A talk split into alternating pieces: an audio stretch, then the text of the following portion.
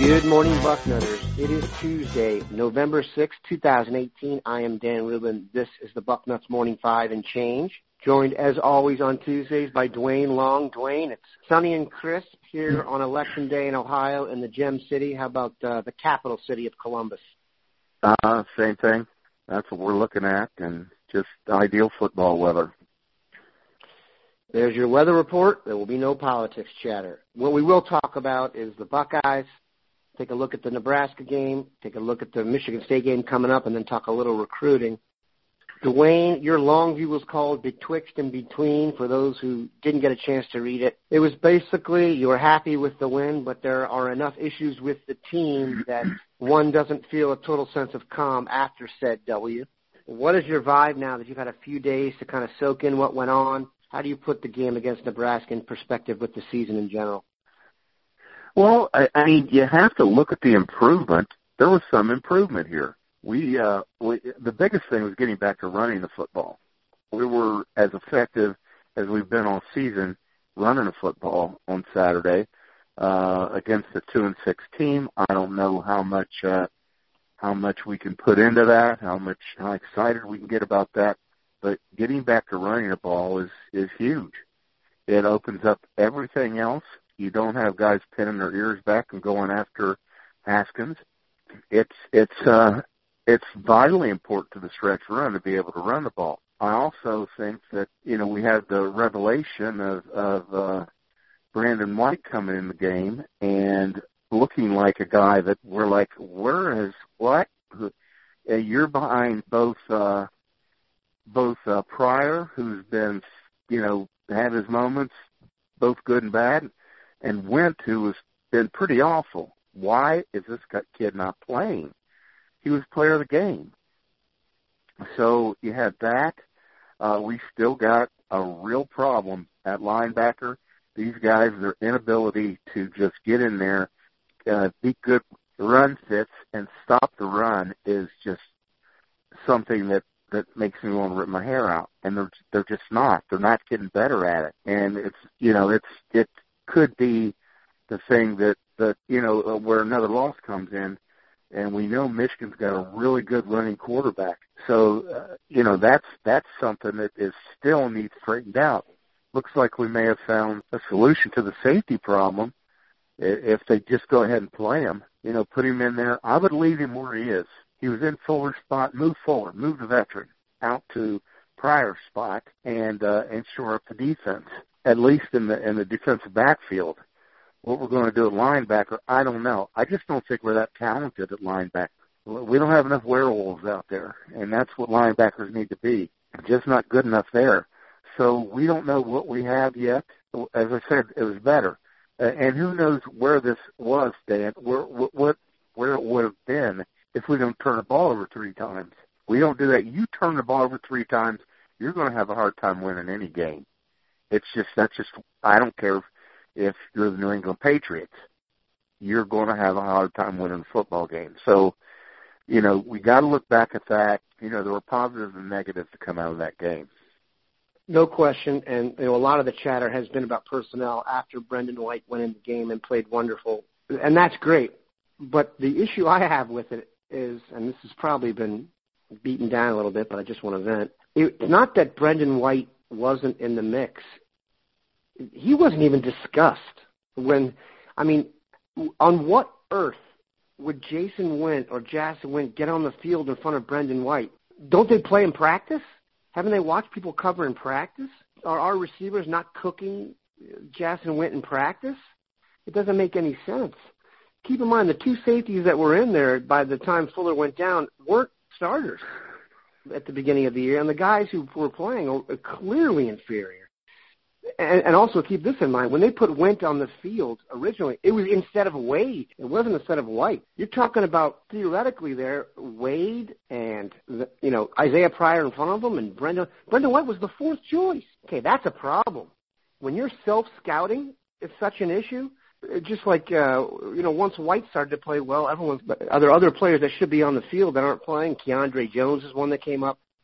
And the linebacker question is an issue. Look at those three linebackers. On what Ohio State team would they have started on in the last five or six years? I know Borland's gotten some starting playing time last year, but in terms of he's not even and he's a shell of himself, so that Borland might be able to play as a Cowboys fan, I understand that when things go bad systematically and you have players come in and play well, it's usually coaching. And I think the defensive coaching is just way off. That's not news, but it's really disappointing. This is a major litmus test coming up for them when they go to Michigan State. Michigan State is not maybe what it had been in its vintage 11 win seasons of a of a few years ago, but they're still a quality football team that's going to bring it. And they whacked Maryland how much fear do you have of Michigan State? It's on the road, noon kickoff. What's your vibe on that game? Well, that that's really you know, Michigan State. Here's what I bothers me about Michigan State. They have given us so much trouble in recent years. They've got it in their heads that they can beat us. I think so often being Ohio State, and you know there are a handful of teams around the country that just know they're going to win football games and other teams know that they're going to beat them. They got to get lucky. They got to, you know, the, the, things got to go right for them. Michigan State doesn't feel that against Ohio State. Michigan State thinks they can play with us, and uh, you know that belief that is not a good thing. That's really not a good thing. They're playing better uh, since the last time they lost. I mean, uh, even against Michigan, it was, you know, they didn't get blown out. I think the the quarterback they've got in there now is clearly a superior quarterback. Throws the ball much better. Is one of the things I was hanging my hat on was I can't his name. Uh, I don't know what the name of the starter. That's yeah, Lewerke. He's been pretty awful. And they didn't have L.J. Scott. Well, now Scott's back, and this kid throwing the ball around out there, uh, he looks pretty impressive. And their defense is is uh, ranked high, especially versus the run. So uh, it's a concern. It's a concern. The good thing about it is, though, uh, going up there and beating them when they're playing well is going to score points for us. It's, it's going to be a good thing for us. I think that we can. Uh, but going back to your point about, you know, not playing the right guy, I mean, we don't know. It's really a question. Are you guys making the right personnel decisions? From what we see, no. You're absolutely not making the right personnel decisions. Brendon White can get in a football game is because he's forced onto the field and he's the best player on the field. Dan, that's insane. That doesn't make any sense at all. That he is just now getting on the field and it's only because of injury and because of ejection. This has happened before, actually, though. If you remember, Ryan Shazier didn't play most of his freshman year, and they put him in there, and he was a revelation. The linebackers looked just overmatched. Guys are running away from them. Guys who should, I used to ju- I judge for this is going to sound abstract, but like Jamaal Charles. When Jamaal Charles, if you guys remember him, when he played against Ohio State as a freshman at Texas, he was running away from Buckeyes. So right there, I knew he's a big time pro. I don't see that from the other team, and yet we're still getting whacked on some offensive plays. So that's really troubling to me. Guys are running away from our linebackers. It's like Joe McKnight running away from us in the USC game. God rest his soul. It doesn't make any sense on simple plays. You know, it's not like we're facing some elaborate offense. Nebraska runs, you know, the it classically runs the 1979 offense. In just terms of overall talent level, running and speed, I've just never seen the linebackers be overmatched like this. I have watched, in particular, Borland, who I do not believe is an Ohio State caliber football player. I'm watching him talk about running away from people. If it's not in the tackle box, it's over. Somebody's going to run away from him. And and like you pointed out, we're not talking about guys that uh, the NFL's looking at here. No, and they're running away from him. Uh, he, he one play that just made me want to throw stuff at the television Saturday is he's covering a tight end, not a running back, a tight end. The guy gets away from him, he interferes with him, and still gives up the catch. Tuf Borland is the best option at middle linebacker. I have a hard time believing that And if and if that is absolutely true, that he's the best option we have, wow, have we not recruited well at linebacker? because there should be the guys on the roster to do this. I use Keandre Jones as the example. The day people forget this, the day Keandre Jones and Dwayne Haskins flipped from Maryland to Ohio State, people thought Jones was going to get on the field first of the two. He was the real scorer. It's just really troubling. Seeing Pete Werner lined up in the slot against a receiver, it's it's like playing Madden at that point. You just ISO. It's so it's very disappointing that's uh, as far as the Michigan State game goes. This is going to be a test of the offensive line's manhood. Michigan State prides itself on being a hard-hitting, physical team, but they're fantastic at stopping the run. And if you become one-dimensional against them, I could see them losing, you know, pretty handily. So the question is, can this offensive line line up and run the ball against Michigan State? And right now, you'd have to say it's very suspect. Oh, I would absolutely agree with that. That is a good run defense. I believe they're ranked number one in the country. I believe I've yeah. heard that. You believe correctly. And if if we can't get a running attack established, it gets real dicey. It gets real dicey. Because for one thing, we know nine teams now have proven that they can run the ball against us. We've got to get in there and establish a good running attack.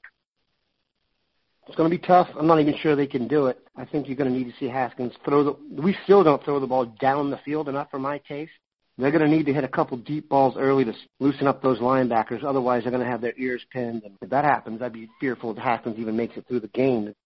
Okay, let's finish off with some very, very positive news. I know it's rare these days, despite the Buckeyes being 8 1, and that is the addition of Marcus Crowley to the class of 2019 recruiting. For those who don't know, Crowley comes from Trinity down in Jacksonville, the same school that produced Shaun Wade and Tyreke Johnson. He is a little bit slight, but if you watch this kid on tape, you are talking about a first class athlete, home run hitter, game breaker, previously committed to Miami we discussed this at length before we started taping. It seems like Noah Cain from IMG and Marcus Crowley were the two backs they were most interested in at this point in the cycle, especially after we lost Sampson James to in-state Indiana. Crowley absolutely jumped off the screen to me. Very big time flip. I know you're big on Marcus Crowley. Love Marcus Crowley. The style, I mean, this kid is just boom. One step, he's gone. Forget about it. Just line up for the kickoff. You're not going to catch him you use the word gazelle, and that's what he looks like out there. Just long strides and just runs away from people. Got a great looking body on him. That's one thing that really separates him from Noah Cain. He's a short, the short, squat kid. I really the the one big question I had about him was what's going to happen when the weight starts coming on for proper nutrition and getting in the weight room. I really think that he could have, uh, you know, just outgrown running back, not a good fit for anywhere else. Crowley's got this great looking frame, great looking body. He's going to be able to add 20 pounds, and he's going to be just as fast as he is right now. Great instincts, great vision, and it's always great to take a player away from the U. I mean, come on, Dan. They're, they they were back in their uh, glory days. They were just such an arrogant bunch. They're so easy to dislike. And to take one away from Miami, that that just is icing on the cake. No doubt, take one away from Miami. And again, anytime you take a player from a private school in a state like Florida that consistently produces athletes, building a little pipeline, and we think that's good, obviously.